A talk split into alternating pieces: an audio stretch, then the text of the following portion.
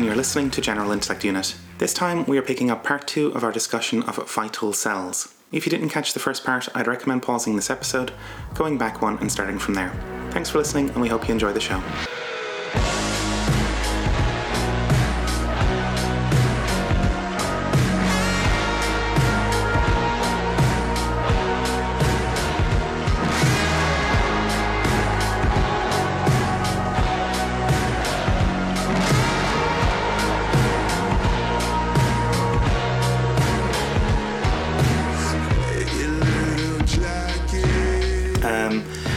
The reason the um, the author is bringing all this stuff up is that he's going to move on to like constructive proposals for getting beyond this um, this this trap uh, that we find ourselves in. We finally hit the vital cells section, uh, where he's proposing this new form of organization.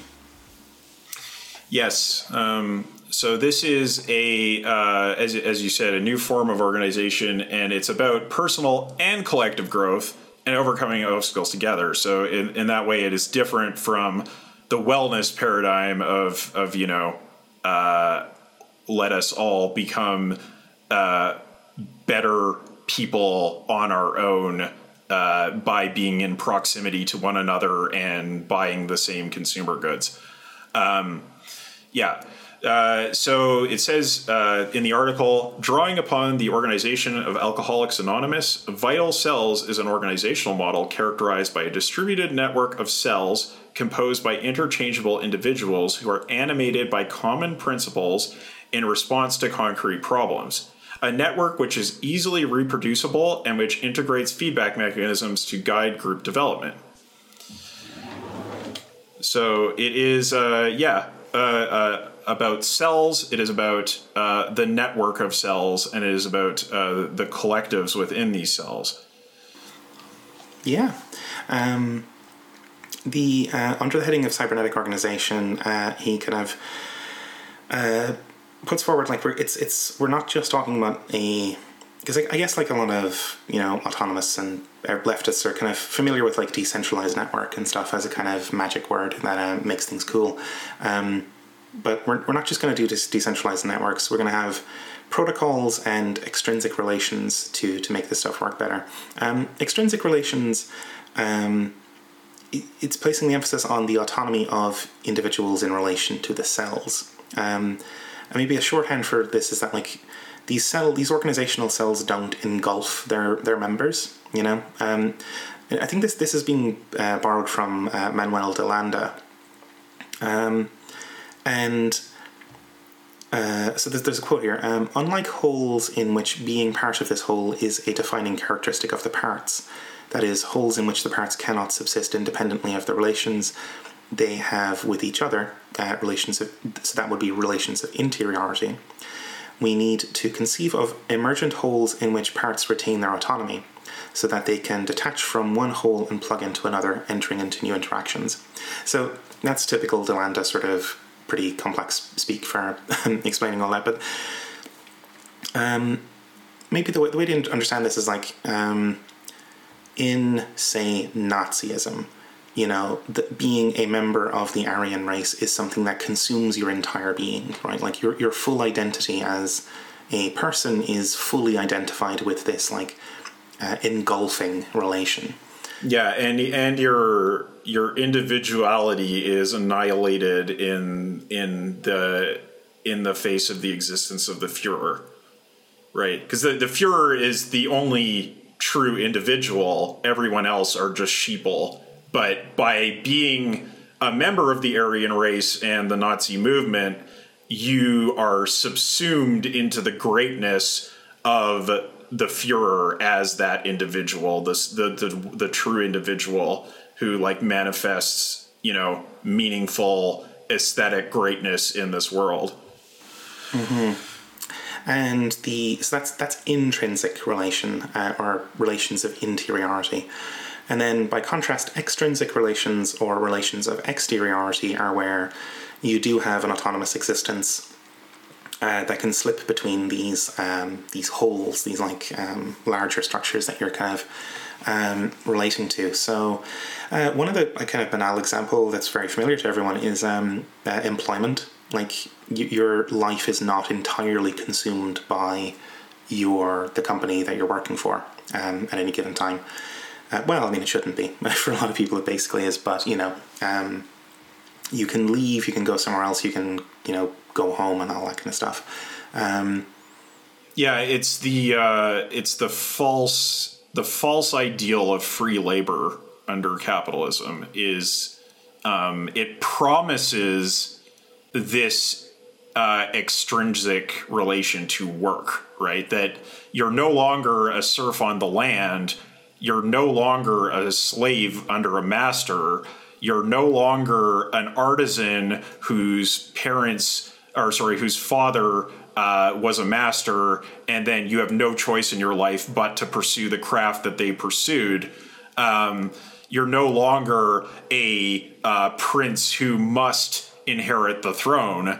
Um, you have an extrinsic relationship to the groups that you belong to. Um, that is part of the liberty that capitalism promises, although it can only truly deliver it to uh, the bourgeoisie. Right, and oh, but like wage labor is still an uh, you know all engulfing thing, right? Like you can you can shuttle from one employer to another, but like wage labor is still in, is still uh, all consuming. So it's um you're you're either employed under the dominance of a bourgeois or a collective bourgeois, or you are in the reserve army of labor and you are uh, superfluous to society and uh, at, at, at, the danger of, uh, of, of you know uh, starvation and, and not having your, your all your basic needs met. Yeah. Um, but in, in this case, it does serve as um, as an example of like one of the poles, or you know, somewhere along towards one end of the scale on these things. Because like you could compare uh, the usual kind of employment that we're familiar with versus like being in the army as like you sleep on base and you eat you know in the barracks and stuff. It's that that's a more all-consuming thing. Um, and that's that's less in less extrinsic. It's more intrinsic in situations of wage labor we see that in like company towns or um, uh, uh, um, worker dormitories outside of factories or Google, that kind of place where it's like, we provide you everything here so you never have to leave. Um, so it's, you know, it's kind of on the one hand, you have Foxconn where it's that totally militarized approach, and then it's, um, you have something like Google where the um, the the domination is completely inter- internalized as opposed to being um, extrinsically enforced through like actual um, physical punishment and uh, uh, regimentation. Yeah, totally. Um, the reason all this is relevant for the author is that in this model, um, the parts, uh, this the like human members, um, can and should belong to several cells simultaneously. So that this is interesting because in, in the in the in the network, the individuals become the edges in the network rather than the nodes. So then it, it's a that's a really fun inversion of the usual way these kind of things are laid out, where like the individual human beings are nodes and it's the network that networks them together. Whereas in this case, it's human beings that act as the bridges between the cells, which are the organizational cells, which are the the nodes of the network. Um, I don't know if this is strictly thinkable in terms of graph theory because the thing about edges is that they only have two nodes they connect to. So you could be an edge, like say in um, uh, right? Let's let's say they inverted it and you were the edge. Well, you could relate to to two groups, right? And those groups would have people in them, but you couldn't simultaneously relate to more than two groups. Yeah, totally. I wonder if, if that's why the author picks two as the number of cells that a person should belong to, is because it, it fits with the graph analogy. But you could very easily imagine, oh yeah, just go to go to three cells, and the graph thing would break down. You're quite right. Yes, which is something that like you actually cannot map in graph theory because yeah, edge, edges can only be, be between two things. That's that's just inherent to what it means to be a line. Is that you know you're you're a two dimensional shape between two points. I don't know. Can we, can we find some non non Euclidean uh, geometry? I, I, I bet you though, even with non Euclidean geometry, you still can't get out of that. Like a line has to join two things. Um, uh, yes. Well, because the thing in non Euclidean geometry is that you um, have uh, what is it the the principle of uh, Euclidean geometry where um, lines converge with one another uh, uh, going towards the horizon doesn't apply. Um, but that has no bearing on the inherent nature of what a line is.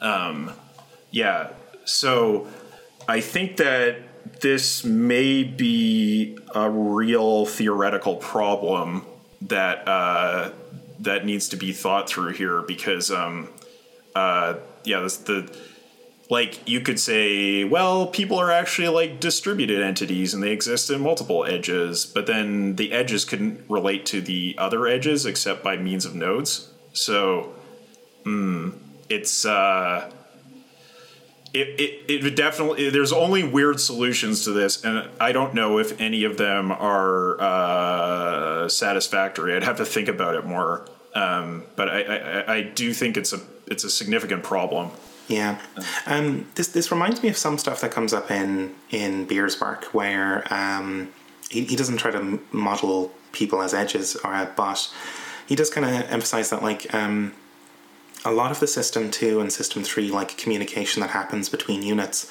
happens because people actually go between the units. So that like if if somebody is in two or three different working groups, their brain is the communication channel between the working groups you know so that's um, maybe again maybe for for beer that's all a bit more kind of the kind of rhizomatic nervous system sort of stuff where things get a bit squishy and wobbly anyway um, and having these many multiple connections is is, is a thing but um, it's a, there's prior art on this you know. It also yeah it also makes me think about nora Bateson's um, talking about uh, the reification uh, inherent in uh, these kinds of graphs where she was talking about um, i think like questioning the solidity of edges um, that like you know we we we we assume that these nodes and edges have a kind of meaningful existence, but they all really exist in a kind of um, functional process way, as opposed to a um, uh, uh, entity entity relation way. Um, yeah, so that um, that would be another way to approach this question. Um, but I think yeah, I think we're sort of getting at like useful alternative ways of conceptualizing this, uh, but I don't think that they actually address the particular problem with this this this uh, idea. No, indeed. Um, uh, there's an interesting point here that cells should be ephemeral. They should emerge in response to a situation and then dissolve. I think at some point later they'll say that they should actually have an expiration date uh, built in, um, which is interesting because it sort of steers a little bit against the, um, uh, I guess the, the the emphasis on long term viability that we find essential in beer, and it, it might just be that for beer. That's just the thing he cared about was long-lasting institutions, but um, it's interesting to think of this, right? Like, inst- uh, institutions or organizational groups that just have a built-in expiration date, um, probably for the sake of freshness. Like th- this is a thing that like comes up in uh, biology, right? That like there's a reason individual cells in the body and frankly individuals of the species uh, burn out and die. It's kind of to prevent stagnation uh, in the in in the, the line of things. That like it's it's better to have things blow up and be progressed beyond rather than have them stick around pathologically. It's why it's why revolution is desirable. You need to need to change. yeah, you need constant change, and I, I like that the, the, the author here has built that in as like no no no you, these these shouldn't be um, things that stick around terribly long. They should stick around as long as they need to and then dissolve. That should be considered normal for these things to break up. So I think there is a side of beer that would agree with this for sure, which is that you know, when he talks about our existing uh, government organizations or corporate organizations and how they're so out of date, they're so poorly adapted towards achieving the um, uh, the goal of eudaimonia, um, and they're very poorly adapted to even achieving their own ostensible goals. Like he's constantly wishing death upon them, right? Um, and I think that.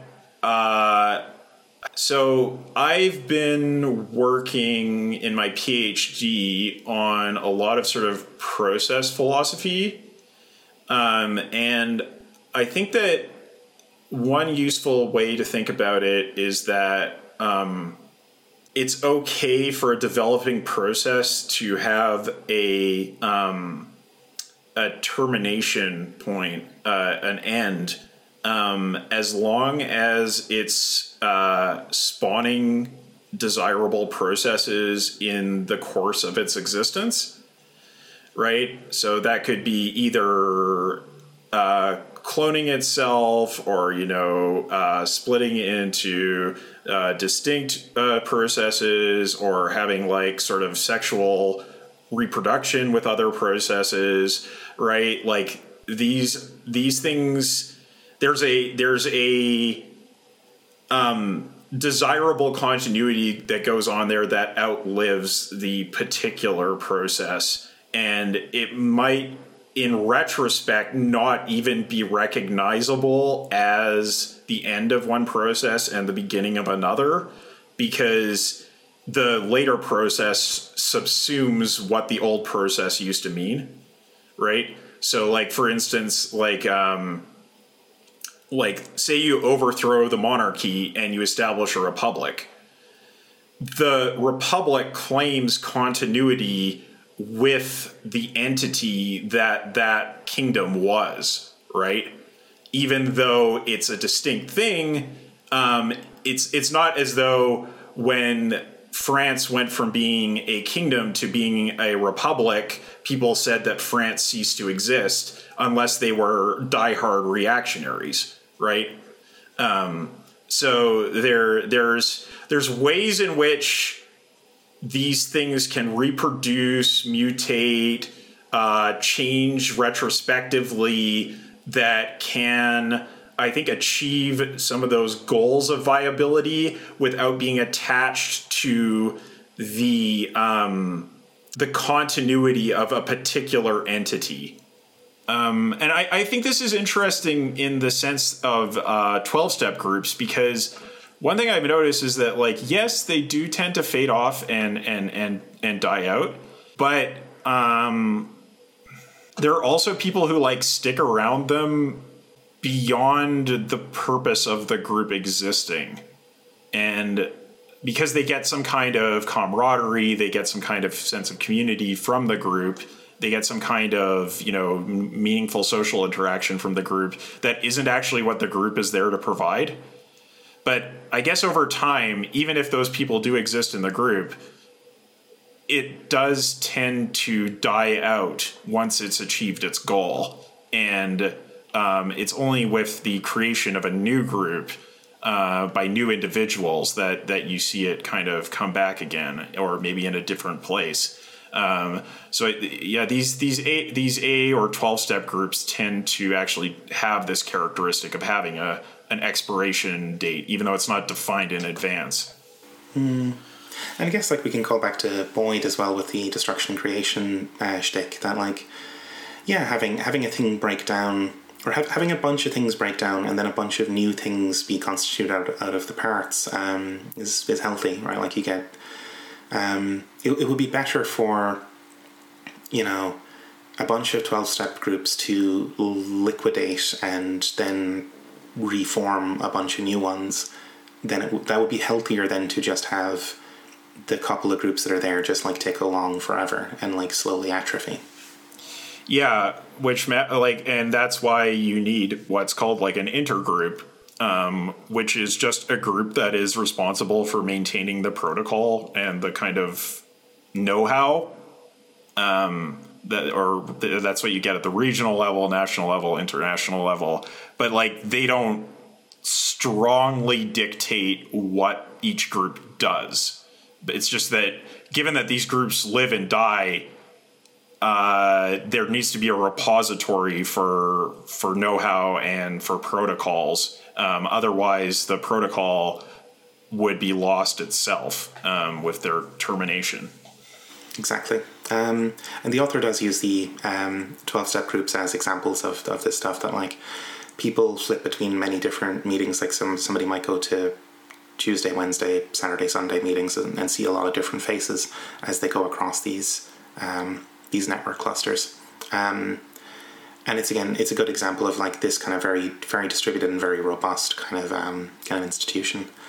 Um, some of the practice stuff on forming cells is, is interesting, right? That like uh, the author advises maybe five to ten comrades, um, and then for each cell, and then each of those people should participate in two cells simultaneously.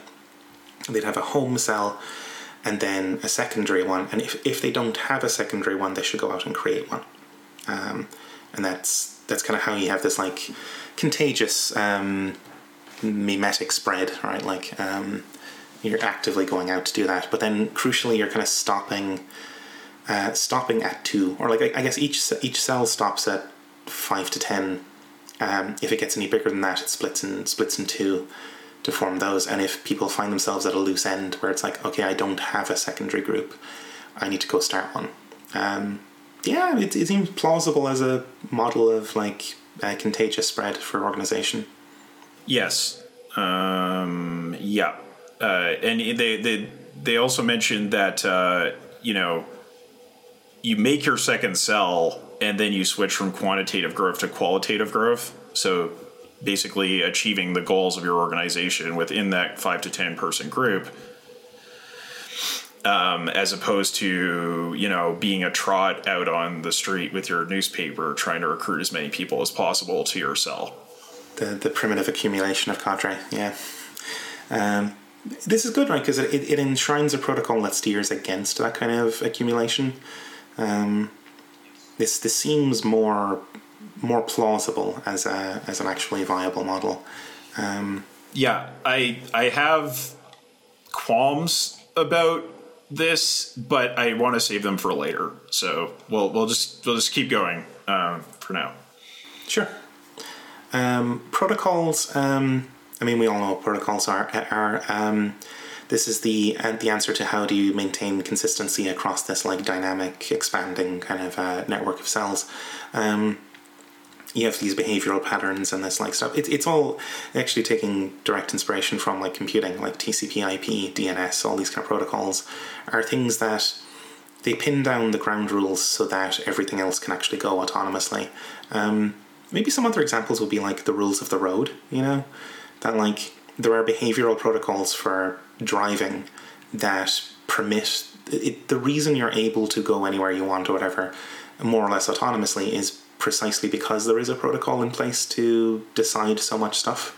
Yeah, it's it's it's it's very strange that the author identifies the origin of the term protocol with computing protocols when it's like no like stuff like stuff like uh, rules of the road or like rules of etiquette uh, are are protocols that like vastly predate the internet uh, or computing for that matter. So yeah yeah no it's it's it's definitely something that like humans have been doing for a very long time. You could even you could even like identify it like uh, like bird communities that they have protocols that are endogenous to those communities or regions or you know like this this is something that exists uh, in in pretty much every uh, every form of uh, life. Um, even you know like uh, the mutation of uh, covid uh, to what was what was the organism that omicron formed in yeah, yeah, yeah. It went from humans to mice and then back to humans. It's like, well, in order to interface with the the mice cells, it actually changed its mode of operating in terms with the mouse protocol, which is means that when it comes back to humans, it's it's less virulent for us. Um, yeah. Yeah.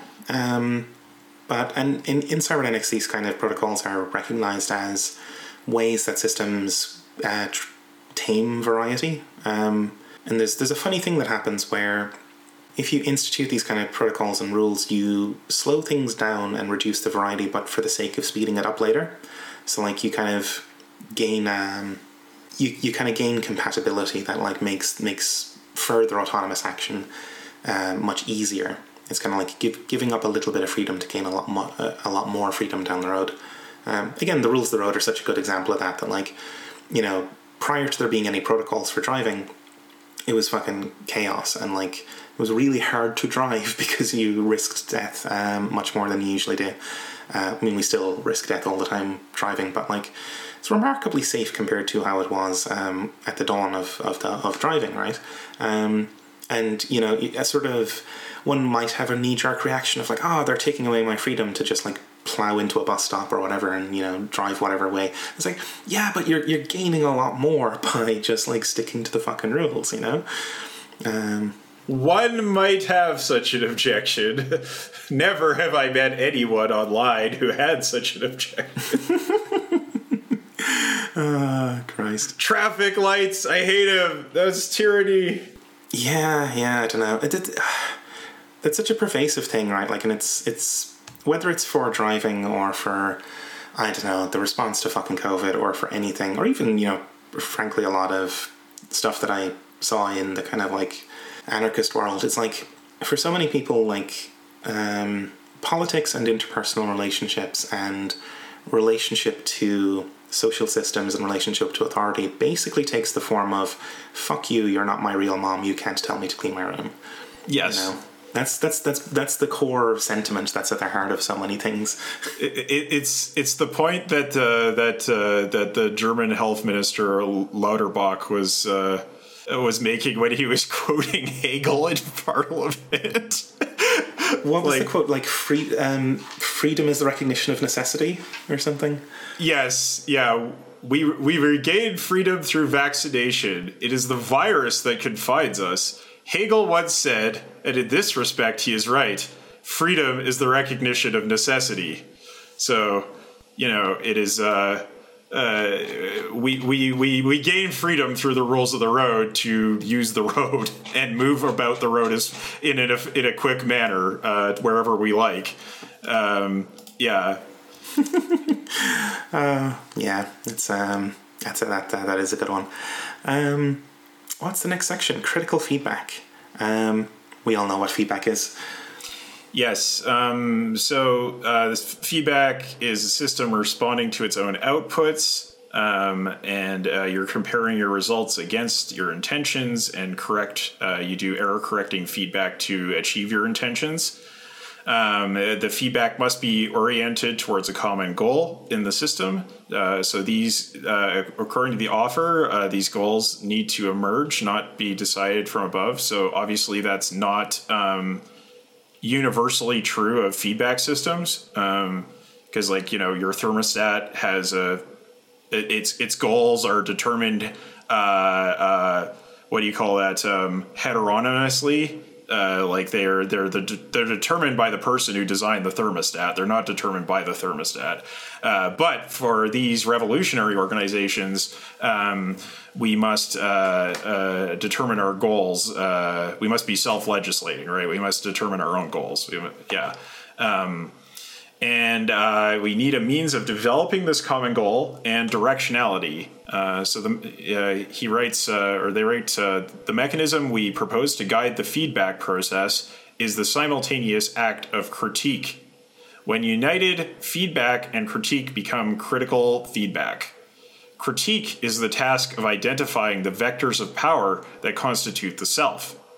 Through critique, we come to identify the operations of governmentality on our bodies and on the production of ourselves as subjects. Identity distinctions, markers of physical and mental ability, categorizations of mental health, traumas, group dynamics, drug addiction. All these features that compose us as subjects are simultaneously vectors of power. This organization of traits we can call, in scare quotes, subjectivity. The critical task is to identify these vectors and thereby to render them as problems susceptible for intervention. So yeah, it's it's it's interesting because um, uh, given the sort of given the sort of thinking that you see in autonomism, it would be easy to think that what autonomism desires is to manifest the true self. Um, but it's not really like that. It's more that, like in Spinoza, you have this um, notion of God where God is everything. It's pantheistic, right? Um, that that the the entire natural world and all of its facets and and uh, is is God, um, and therefore there is a kind of divine ground of being from which emerges various sorts of happenings, right? And so eh, when we're talking about this kind of like Deleuzian or Spinozist way of, of thinking about self development, we're not talking about like finding your true self and then making that manifest in the world. It's more about like manifesting that like infinitely powerful singularity that is the divine ground of being uh, as opposed to uh, you know a true self or your soul or something like that something that is stable and rigidly defined um, because that for them would just be another way by which you can be dominated right? Is like it's like oh uh, you know it's like when a christian comes up to you and they're like oh good news friend uh, like when you die your immortal soul is going to go to heaven and you will exist in supreme paradise.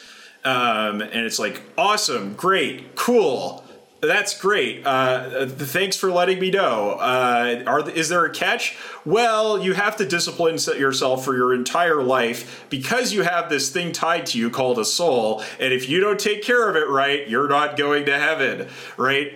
So there's like this this gift, but then it's a bait and switch where actually you are disciplined uh, illegitimately by the moral system. So so really, this is um, trying to get past that, get beyond that by saying, well, all of these identity distinctions, all of these things that we might call the const- constituents of our subjectivity are actually vectors of power. And what that means is that they are in movement right? They they exist not as a static thing but as something that is towards something, and therefore you can kind of escape them through these lines of flight, right? It's this really like kinetic, motion based metaphor of what it is to be oppressed or to be free.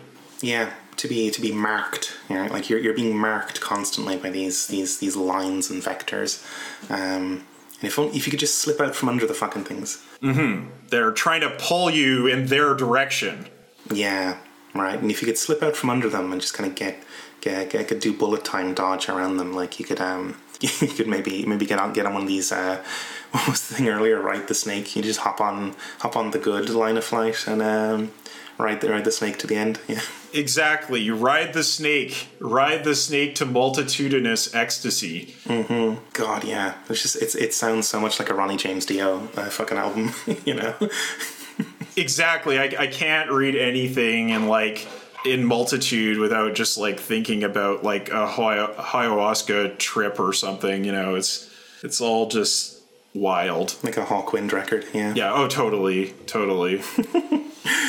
yeah. Um, but like, I mean, stripping off some of the bong rip, I think some of the kind of like the aspects here of like naming the enemy is is is worthwhile, and it, it does come up a bit later under like consciousness raising that like if you're kind of able to kind of name the kind of ways in which you've been marked and like if we could do it together you know kind of work out all these these ways that kind of um, you get put under these marks. Um, there's the possibility of liberation there. Yes and this is like this is definitely something that's like recognizable in any kind of uh, oppressed community that becomes a community for itself, to use the the dreaded Hegelian terminology. Um, uh, just to which I'm sure the autonomous would not like.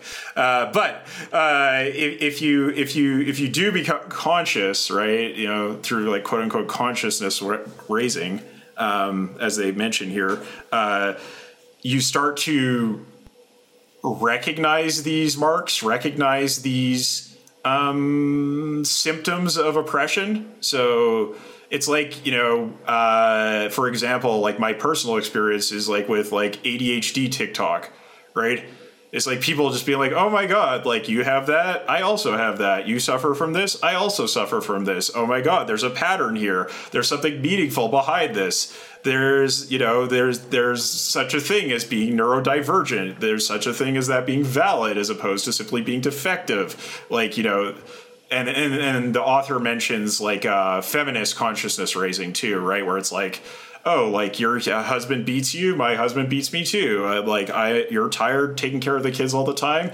I am too. Like you feel unfulfilled because you didn't get to pursue your your passions and instead were uh, forced into a situation of limited domesticity. Well, I felt that too. Um, and then you start to get a program uh, out of these uh, processes um, to become otherwise. Yeah, mm-hmm. And it's it's a precondition for going anywhere with that, right? Like go, going from going from my problem to our problem is really crucial for there to, to be any kind of collective action to remediate these problems. Like it's it's really uh, impossible to conceive of that kind of action without this consciousness raising, this this critical feedback. Yep, that's that's where a uh, that's where a system five is so powerful, right? That if you don't have a system five, you don't have an organism, and if you don't have an organism, you don't have the capacity for operating as an organism. Mm-hmm. Can't do anything. Yeah, this uh, this this example that's used a bit um, after the feminist consciousness raising is Tekmil, which I hadn't heard of before. Um, are you familiar with this? Uh, no. Uh, it sounds like a modified form of like struggle sessions, basically. Um, uh, so it says, uh, drawn from the Kurdish movement, Tekmil is a process of constructive group criticism. Briefly, Tekmil involves the group coming together and taking turns offering, offering criticism and self criticism about group dynamics. Tekmil sessions are led by facilitators who are responsible for moderating group dynamics and taking notes on the session. Importantly, participants are not allowed to respond to criticism directly, and once a criticism has been made, the same criticism is not repeated by other participants. So, like, you don't have a, a dogpiling situation once each person has had the opportunity to state their criticisms and self criticisms, the group moves on to a second round where participants pr- propose solutions to the problems raised. Through this process of group criticism, future gra- group activity, actions, and individual and collective behaviors can be modified. Um, so, I, yeah, I mean, this like I understand the need for something like this in the sense that like you need to have communication. It's like if you want to have um like an effective couple or effective polycule or whatever, you need to have these kinds of conversations in order to continue adapting, right? And if you don't have the conversations, if you just keep everything bottled up, then you're just going to end up blowing up at each other, and and things are going to take a bad turn. So completely understand the need for this but it does also sort of smack of cr- struggle sessions and like cult shit that I've heard of from um, people who have been in cults. Um, so I think that it's it's it's a fine line you have to na- navigate in these things, um, where it's like, okay, um, the facilitator can't actually become a leader the um, the criticisms shouldn't come with the expectation that the group is always right. And the um, the pr- proposal of solutions shouldn't be about obviating the individual in the name of the collective will, right? So, um, for instance, you can have like a cult where they'll be like, oh, this is all about wellness. It's all about getting better. Like we're all about here to do. We're all here to do therapy on ourselves, and all uh, you know here to just be better people. But the expectation of being a better person through the process of criticism and self criticism can actually be about brainwashing somebody because you invalidate their personal perceptions in favor of the ones that are asserted by the group, which is like, where, and there's a lot of like group think about, you know, whatever the powerful person says is important, everybody else needs to uh, like internalize. So the fact that you can't dogpile here is a way to prevent that to a degree. Um, and the fact that the, the facilitator is a facilitator and not a leader also helps with that. But it is definitely a concern um, because when you create groups like this of say five to ten people and they're involved in this process of of, of uh, self improvement um, collectively, uh, the degree of intimacy that exists in that environment can be very dangerous if it is abused. Mm-hmm. Yeah, totally right. Like, um, yes, yeah, the, the group size thing is interesting because, um, uh, in in many ways, it's a lot harder when the groups are small. You know, because because they're more intimate. Yes, unless they're like unless it's like they were describing where the cells are subsumed in a larger organization but they're still cells. Like i could imagine it being easier and probably more productive to run a session of this that's like 50 or something people rather than like you know 5 to 10 you know? Because like it, it feels analogous to that problem we see in like um, trying to unionize tech workers whatever where if you're in a like small company like a startup or whatever and there's like maybe 5, 10, 15 people in the whole thing, it's much harder to get. I don't know. It's much harder to get for workers to get traction against the bosses when it's that intimate. Whereas it's a fair it's a fair bit easier when it's Google, you know, because like the the battle lines are kind of drawn much more clearly, and it's like oh with with Google it's much easier for you as a worker to see that they're fucking you over. But when when you're in a kind of tiny startup, it's like what Dave's fucking me over. What are you talking about? You know that sort of thing. It's so much harder when the groups are smaller and they're they're more intimate. Um, so yeah, this would be hard to balance. Yeah. Yeah, it's it's a it's a really tricky thing because the reason why it's easier to organize in a large organization is because there's a degree of alienation that's implied there. And so the counterpoint would be like, well, you should be in a small organization so that you're not existing in an alienated organization in the first place. And like, you know, you see with 12 step groups, they are about this size, right? They they they aren't larger than that and they do what they do.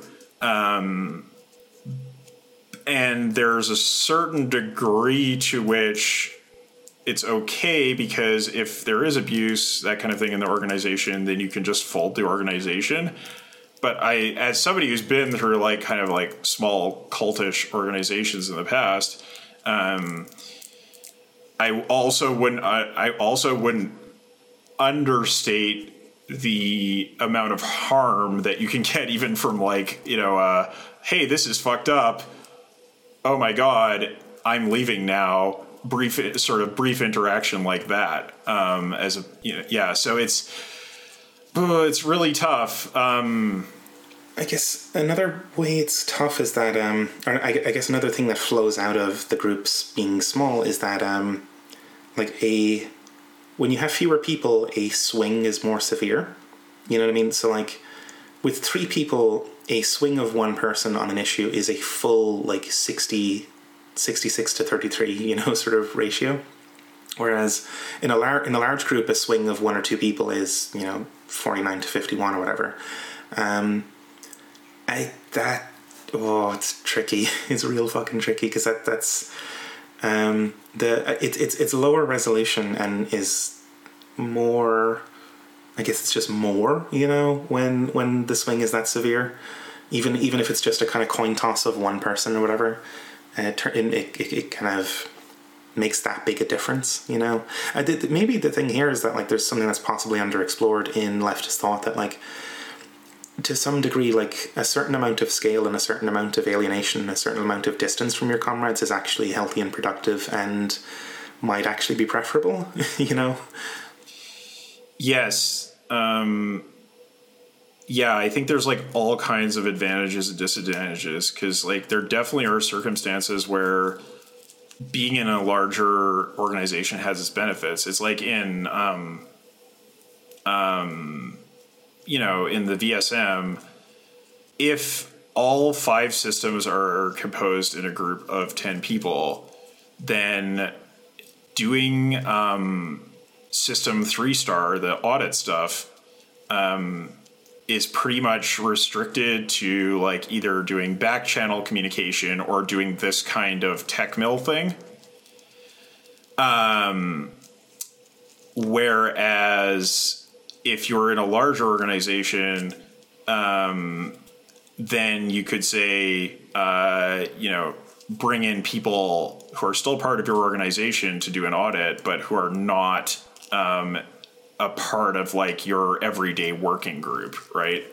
Um, and so that's not to say that that prevents abuse necessarily, because like look at trot organizations, right? Like they have that size, they have that organization where it's like, oh, if there's going to be an investigation, it's going to be an investigation set up by the central committee. Central committee then makes a total clown show out of it and uh, you know the abuse is suppressed or whatever. Like just think about what happened with the uh, SWP. Um, so, but again, that's one of those situations where it's like there's the central committee, and then there are cells, and there is no like general assembly or larger venues because every cell is kind of broken up from each other. Um, so that's a network power imbalance. Um, yeah, I think uh, this is something like we need to explore more because it's been coming up in other situations too. But like just kind of like small group psychology stuff, the relationship between quantity and quality in group uh, networks, right? Um, it's very important. Yeah, it's it's crucially important. Um, I mean, I wonder if like um,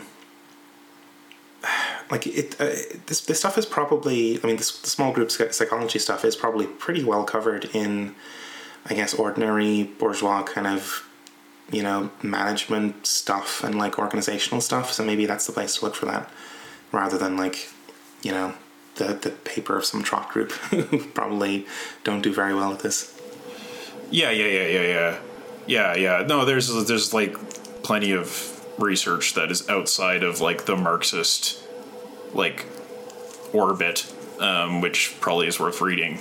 We just haven't done it. Yeah.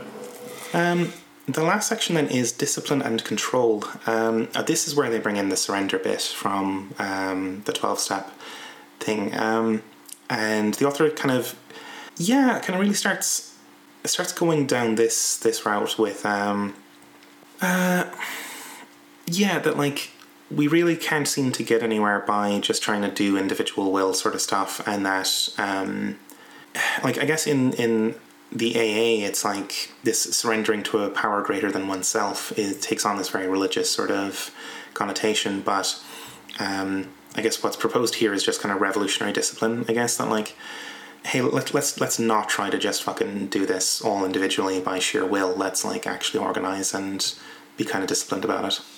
Yeah, I think this is a little underbaked because, like, it's like okay, in AA, you are surrendering to God, and you know, like as as you understand Him, quote unquote, um, and the point there is that in doing so you experience a shift of perspective where the problem isn't one of self will and self management as an individual, but one where you are in the context of this like infinite benevolence um, that is in the world that will that that just that just gives you the ability to step out of that like circuit of thinking right of of of oh i need to discipline myself this way and that way and the other way. It's like no no no no no like like you're not alone. In fact there's an infinite benevolent power in the world that is here to help you. Um and I think there there's definitely a certain power to substituting the revolutionary process for God there as like a greater power because it is in fact a greater power. Like once a revolutionary process is going, it is a greater power than an individual. Um, that's that's a fact. But it also can't be taken as infinitely benevolent because like God God is a thing that is like maximally abstract, right? It is it is is like is unless you're talking about like say uh an an embodied like God with a personality, right? Like, you know, um uh Zeus or whatever. Um, it's a very, very thin concept, right? It's just, oh, it's all powerful, it's all knowing, and it's good. Okay, like that's all you need to know about it. That's all there is to it. And whatever empirical things you see in your life um, are beyond any relationship to these facts about God. Um, whereas a revolutionary process is a specific empirical process that is happening in the real world and can, in fact, go quite badly. Uh, uh, it, it, it, probably isn't very well served by people being totally uncritical about it because like i mean the, the point about god there is that god is an un, uh, an unconditional agency an unconditional being. Like you don't need to engage your thinking mind to dissect the motivations and actions of god in this sense, it's just oh, just God is all powerful. God is uh, God is good. Um, that's all you need to know. Um, but you can't help but do that with a revolution, or if you're not, it's pretty scary because then you're in the realm of being a complete zealot, right? Um, so I think that it maps in the sense that the revolution is a power greater than oneself, but it doesn't map in the three the three steps that uh, come out of AA um, because the, the, these aren't the same things, right? So, like, okay, we are powerless over capitalism. Our lives have become unmanageable. Yeah, sure, absolutely true. We came to believe that a power greater than ourselves could restore us to sanity. Yeah, sure, the revolutionary movement, the real movement, right? And we made a decision to turn our will and our lives over to the care of God as we understood Him. Point three, I don't think so. turn our lives over to the revolution, yes. Turn our will over to the revolution, that is one of those things where it's like, yes but like it's it's extrinsic right it's like i don't i don't completely identify with the revolutionary process even if a part of my will is uh, is involved with it, right? Mm-hmm. Yeah, it's like I think at at its best, this is a actually fairly straightforward like appeal to the autonomists and the anarchists to like get their shit together and actually like collaborate properly and not think solely about their own them, themselves whatever um, and to you know the, the, the kind of the kind of um, exhortation to group discipline that would be just totally banal to like MLs or whatever. I think some of this is like the, the it comes out of the the kind of people that the author is addressing. It, it seems to come out of personal frustrations with like you know, it, it's it's it's it's directed at a very particular kind of person. Um, at its worst, it's like shining path fucking shit. You know what I mean? um, yeah, yeah, yeah, yeah, yeah, yeah, yeah, yeah. Yeah. Um, so I don't know. I, I I think you're right that like the um, the uh, comparisons being made here doesn't exactly fit, but um, like throughout the essay, the author kind of uh, puts some emphasis on like healing and personal restoration and like group healing and restoration, like that. Um, I guess you know the the only way to heal and to get over these kind of problems is to um, surrender some of your will uh, to a kind of group system that actually helps you get over the problem, right? You know, to put it in those kind of terms. Um, yeah, that no, like that's totally reasonable, right? Like it's it's it's like you know it's like saying, well, you know, the only way to uh, like break a COVID wave is to submit to public health measures, and that's going to overall improve your uh, your your your well being. And it's like, okay, yeah, reasonable enough. Like I give up a, a, a bit of my liberty in order to achieve a, a different kind of freedom. Um, fine, that's that makes complete sense. But to give over my will is a step too far. yeah, totally. And it, it, there's almost a kind of irony here. There's something that's tickling my brain in a weird way that like for for everything that was said about wellness and the, the kind of problems that kind of culture, there's some of this stuff later that almost reads like imploring autonomists and anarchists to become like self-help cults or something you know that that's the kind of cells that we're going to create i don't know. Yeah yeah when it's when it's focused on healing and consciousness raising um, primarily um, at the end there it's like yeah there's it's it's definitely of a similar kind of thing. And and and and and 12 step groups are literally self-help groups right? Like it's it's about you know just average anonymous individuals coming together to help each other at, like as a collectivity is self-help. Um because like a lot of sort of uh self-help stuff isn't necessarily just about individuals. It can also be about communities doing self help, right? Um, like, uh, you know, miners, like back in the day before the NHS existed and miners did their own health insurance thing, that was self help, right? That's that's the like the best interpretation kind of goes that way. It's, it's something a tiny bit worrying somewhere in here. I don't know as well. You know, it's it's hard not to kind of feel a little bit worried in some ways. Um, but the, the, the best possible interpretation is good. Yeah. Oh, especially as somebody who's been burned by groups like this. Justified skepticism. Mm-hmm. Um, yeah. but yeah, I mean, I don't know the some some of the like the the conclusions or whatever are kind of I don't know less objectionable. Like this the yeah like um, I think one of the ways it's put is that like we're we're not gaining we're not gaining freedom from discipline and control, but gaining freedom via discipline and control, which definitely has a kind of dark interpretation, but also has a interpretation that just fits with everything we've been talking about. Like, and you know, the rules of the road actually do set you free from certain um, privations. You know.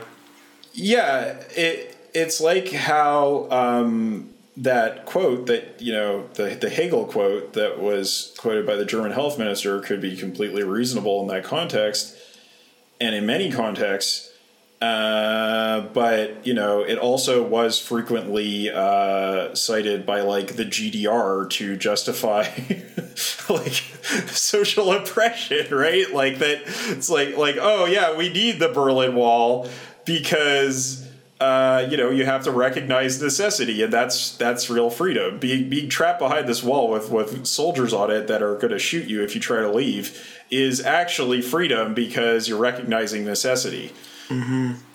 I, I guess that that's the other that's that's the other thing that's kind of floating around in the back of my mind. That's um, it, it's it's it's it's a worry about something that's not necessarily entirely in the piece, but that it's something that else else it triggers in my brain that like you know we've we've seen folks get a little bit too much into the GDR stuff in recent times, and you know we're we're seeing this like patriotic socialism or whatever the fuck uh, kind of emerge, and it's like I don't know. I can see the dark, ugly stuff brewing as well. That like uh, some of what's on the page doesn't entirely disagree with. You know what I mean? This there's something I don't know. I'd, maybe my uh, my spidey senses are a little bit oversensitive these days, but it, it's not like nationalistic or anything like that in this article, and and like sort of meets all of the anarchist criteria for you know uh, being uh, uh, properly revolutionary, but um, uh, it, yeah, it, I think a healthy amount of skepticism is useful whenever going into these small group situations. Um, and maybe there are ways to better organize things to sort of promote safety and to um, qualify to whatever degree is possible that submission to the, the real movement um, with a kind of rational examination of your circumstances and uh, honesty with yourself. Um, because, like, I think that those are qualities that you need in a revolution, even if it means that you might get thrown in jail or killed. Right? Is like, you know,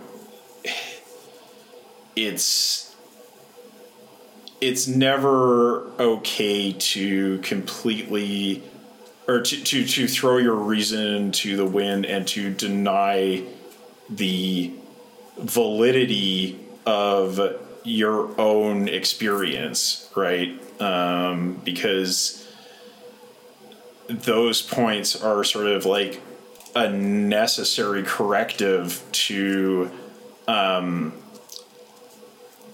the swinginess of revolutions where ambitious people will just manip- like manipulate whatever way the wind is blowing and push it in the most extreme direction possible which may be the right thing to do in some situations and that's fine but also could be a complete fucking disaster and anyone who criticizes it is against the will of the revolution so obviously they're, they're they they just don't count. Um, so you, you need you need to have like counterbalancing forces in a revolution, and uh, it's important to emphasize that. Yeah.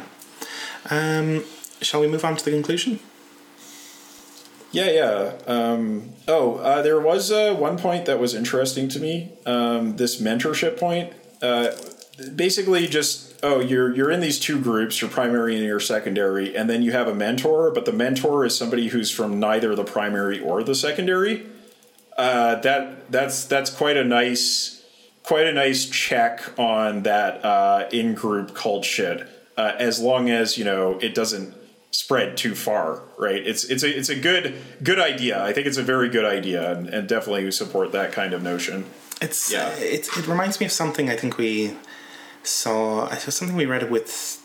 Was it in the Lumio interview? Maybe that like they have um, the buddy system. Yeah, so like um yeah exactly. So you have like a kind of third party that's um yeah i don't know like outside of the team that you're on and isn't also your uh i don't know how the hell it's structured. It's like it was like there was like a, a a chain of of like individual to individual to individual but then the the the buddy thing like kind of like jumped out of that chain. So it wasn't like so that there was some degree of re- reflexivity and it wasn't just like stuck in a like you know there's one person helping me and i'm helping one other person and i can't see the the forest for the trees. Yeah there's there's always somebody else there as well. Um, yeah uh, i think solid way to it's a solid escape hatch from a lot of these problems. Um yeah so i mean in the conclusion it's just a bit of a wrap up on like um that these are proposals for like hope, trying to get towards long term solutions to all these problems that plague us, right? Um, and that it, it, it, kind of really is, as it's put here, that like it's a, a revolutionary project to develop our capacities and to basically overcome trauma. Like that, that, that developing capacities and healing trauma are actually their themes that run all throughout the piece. Um, and that it it's more understandable why the AA and twelve step stuff is such a focus there. It's like that that is that is what they're concerned with.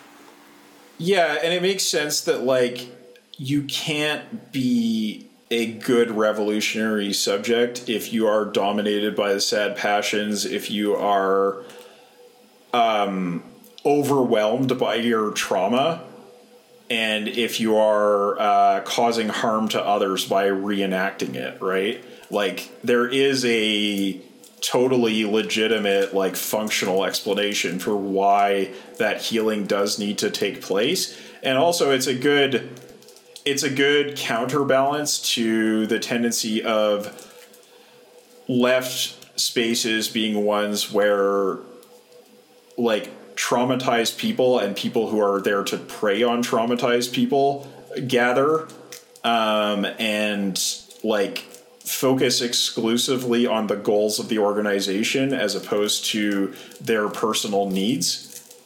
Um, that stuff is so tricky, right? Because um, and it's it, it's a it's a thing that's really hard to articulate because I guess it's it's hard to say it and with with the sort of it's it's hard to talk about this stuff with the uh, required level of kindness and sensitivity because like uh, I guess one of my big critiques of a lot of the left, and this is really also a self critique, is that like we tend to be pretty dysfunctional people, and uh, not often the kind of people you would want to be building the next society, frankly, you know.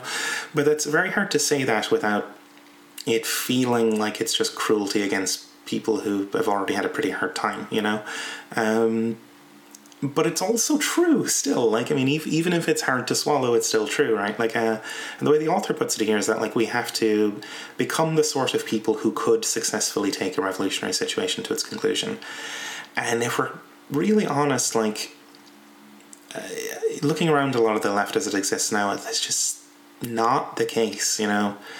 Um, for for a huge variety of reasons um, but again it's so it's so hard because like um, often you are dealing with people and communities of people who are trying to fight back against oppression, trying to heal in some way, and it feels cruel to point out that we're not actually very good at succeeding at that. You know what I mean? Like it's a very, very hard thing. It's a very hard line of conversation to have.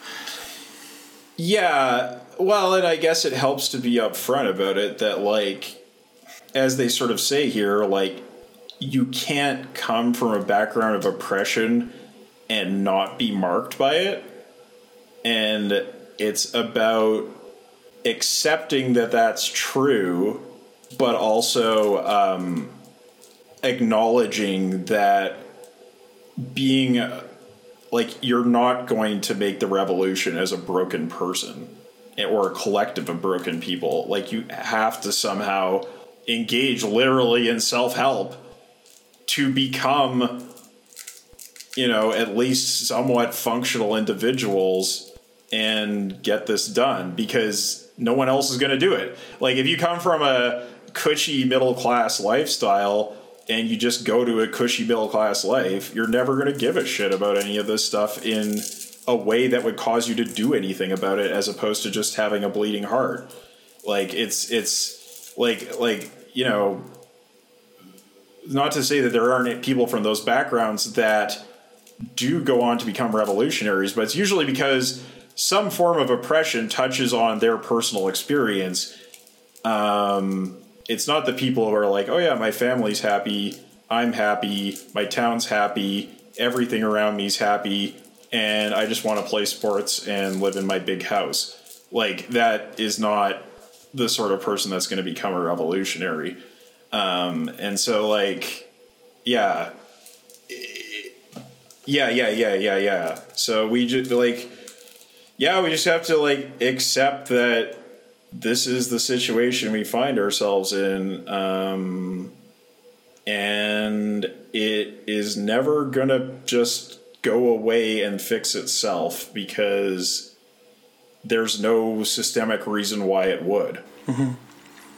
Yeah, and in the meantime, there can be an upside to acknowledging that because we can maybe develop a more realistic sense of what we're actually doing and what the possibilities on the ground really are at, the, at, at any given time. So, like um, reading a quote here.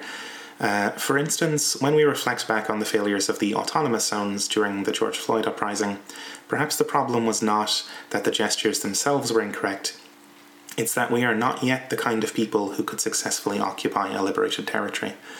And as you've noted here, yeah, that's the understatement of the century, right? Like, um, because like a lot of people, a lot of people were surprised that like it's like when when the the autonomous zones, you know, like fell apart, and they fell apart because people had just murdered two kids for no fucking reason, basically.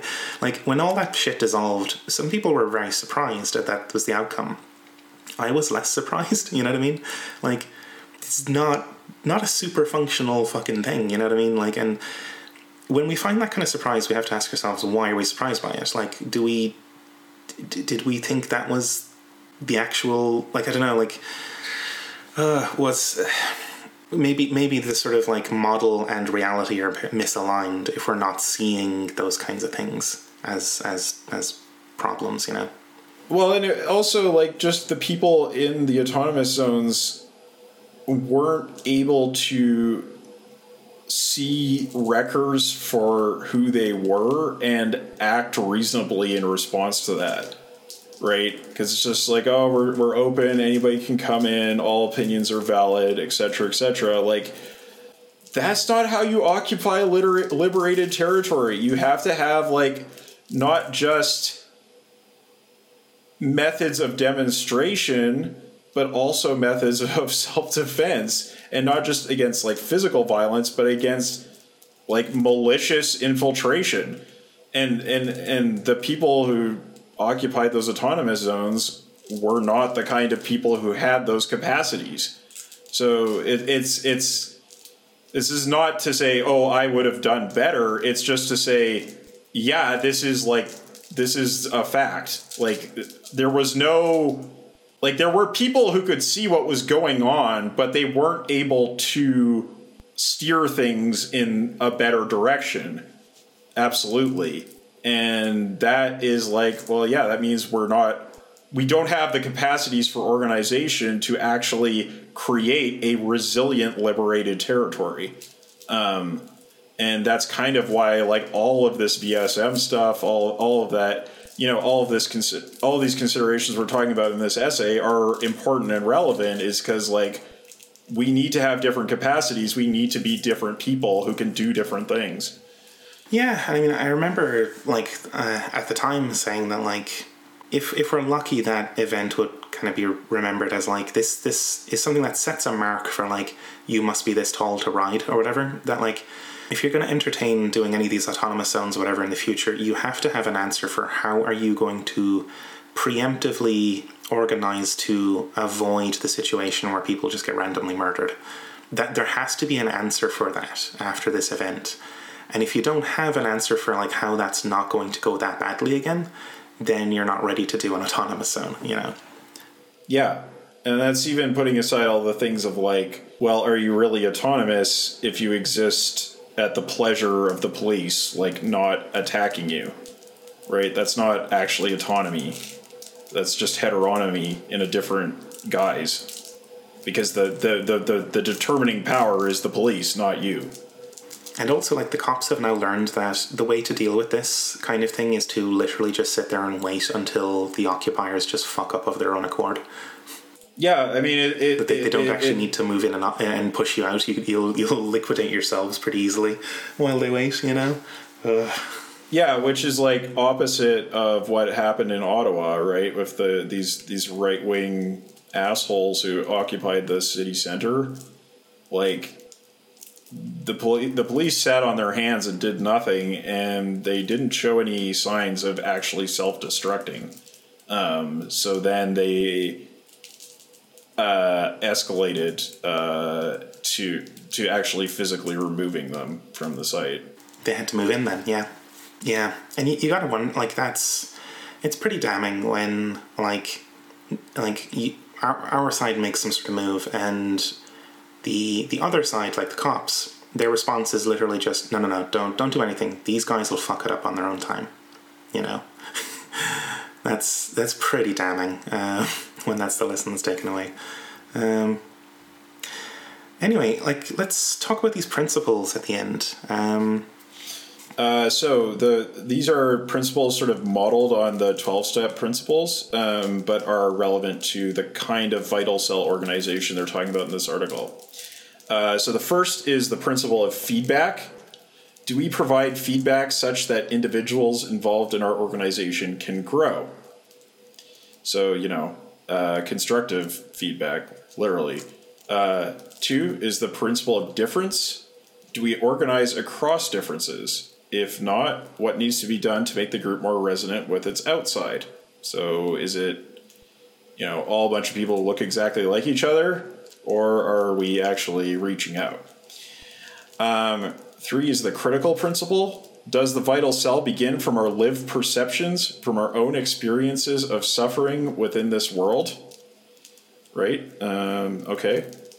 Uh, so instead of beginning from like, I don't know, the phenomenology of spirit is pretty cool or something like that. Um, like it's it's yeah, base it in meaningful experiences, not just uh, abstract uh, program or fan club thing.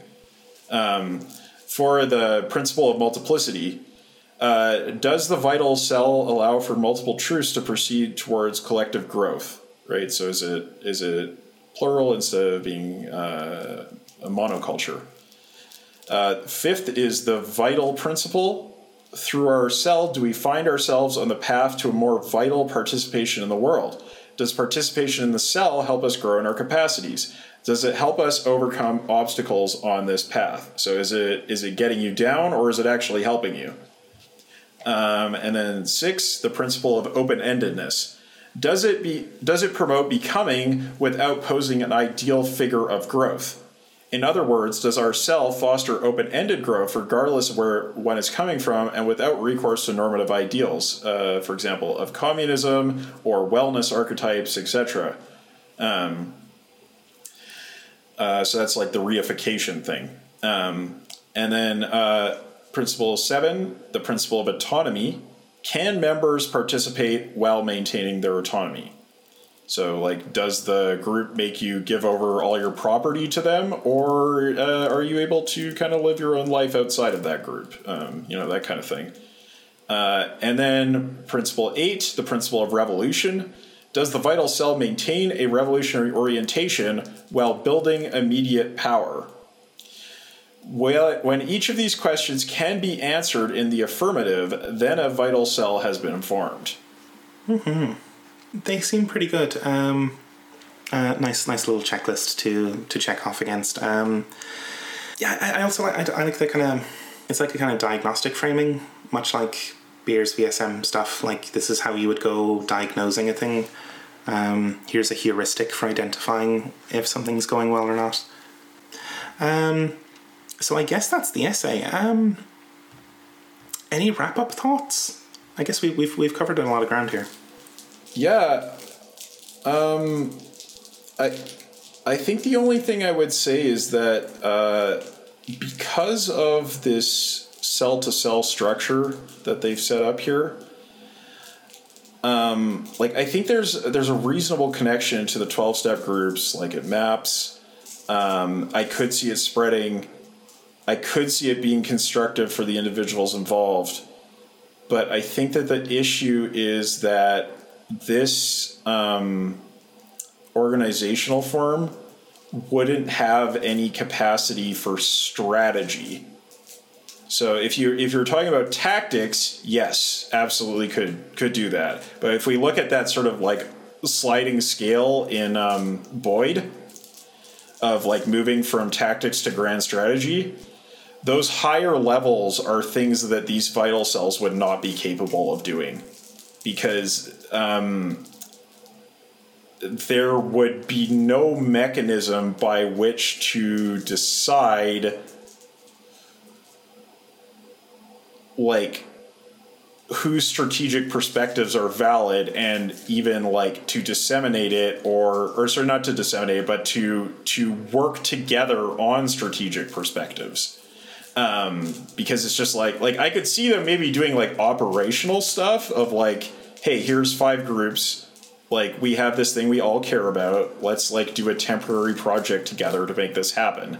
Right? This is like something that uh, that affects our region but if you were talking about like sort of theater level strategic concerns, I cannot see these groups ever uh, articulating the capacity to um, to to act on on that level of problem. Um, they just they just would not be able to do it.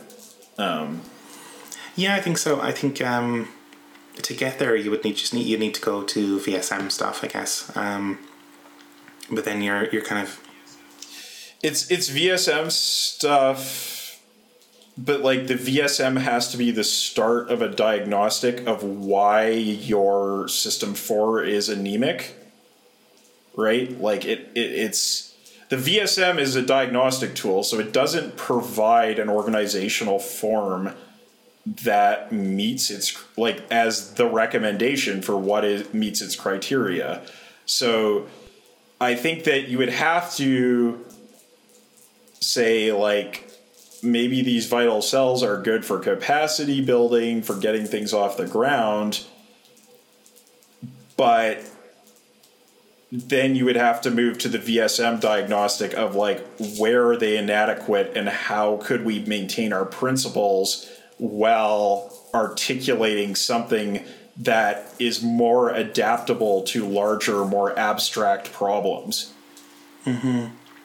Yeah, totally right. Because um, the the vital cells thing is not recursive, right? That's it's one layer of a network, whereas, and so I, I could imagine this being applicable at the, I guess the bottom level system one stuff of a of a wider wider system. So, you've got individuals, then you've got as as system ones or whatever, and then they cohere they cohere into vital cells, and then those vital cells are cohered into.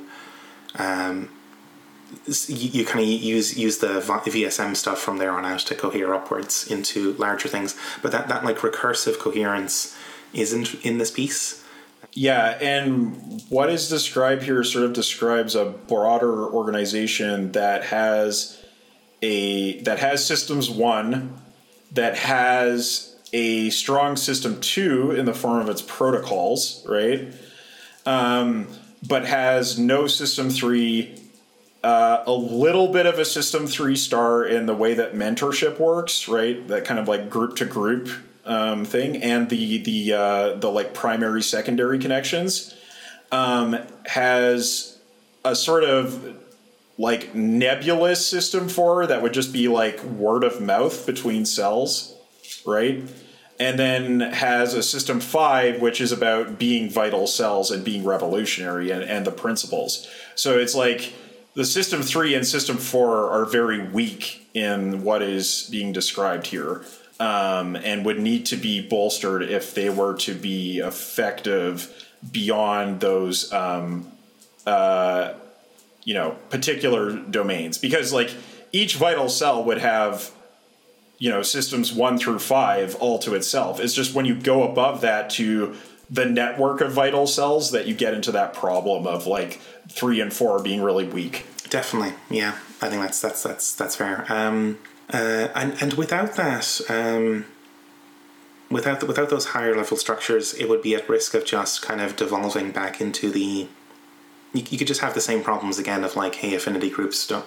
Yeah, the affinity groups basically don't manage to get anything done. Like, you know, with so yeah, yeah, yeah. It's uh, there's still there's still something not present here that's that's needed.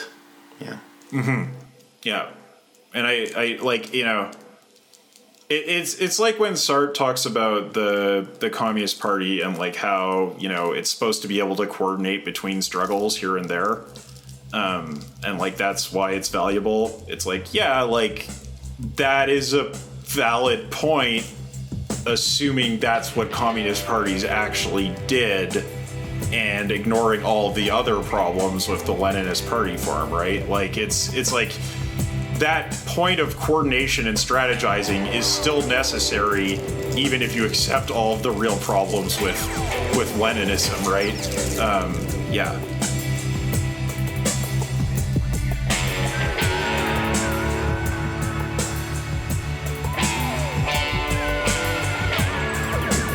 Well, that's it for this episode. Thank you for listening to General Intellect Unit, and we hope you'll join us again next time. While you wait, you can find us on Twitter at GIUnitPod, you can find us on the web at generalintellectunit.net, and you can find us on all the podcast apps, so like, rate, and subscribe.